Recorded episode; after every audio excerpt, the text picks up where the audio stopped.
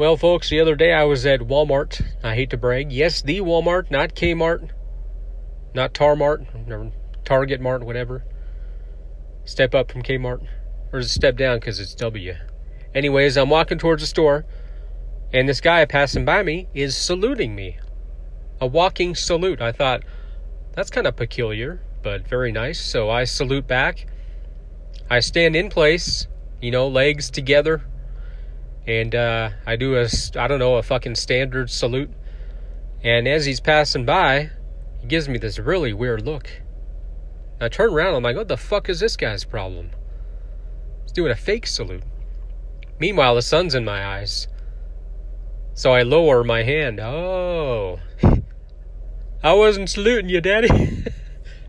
sun was in my eyes. Boy, did I feel like a winner.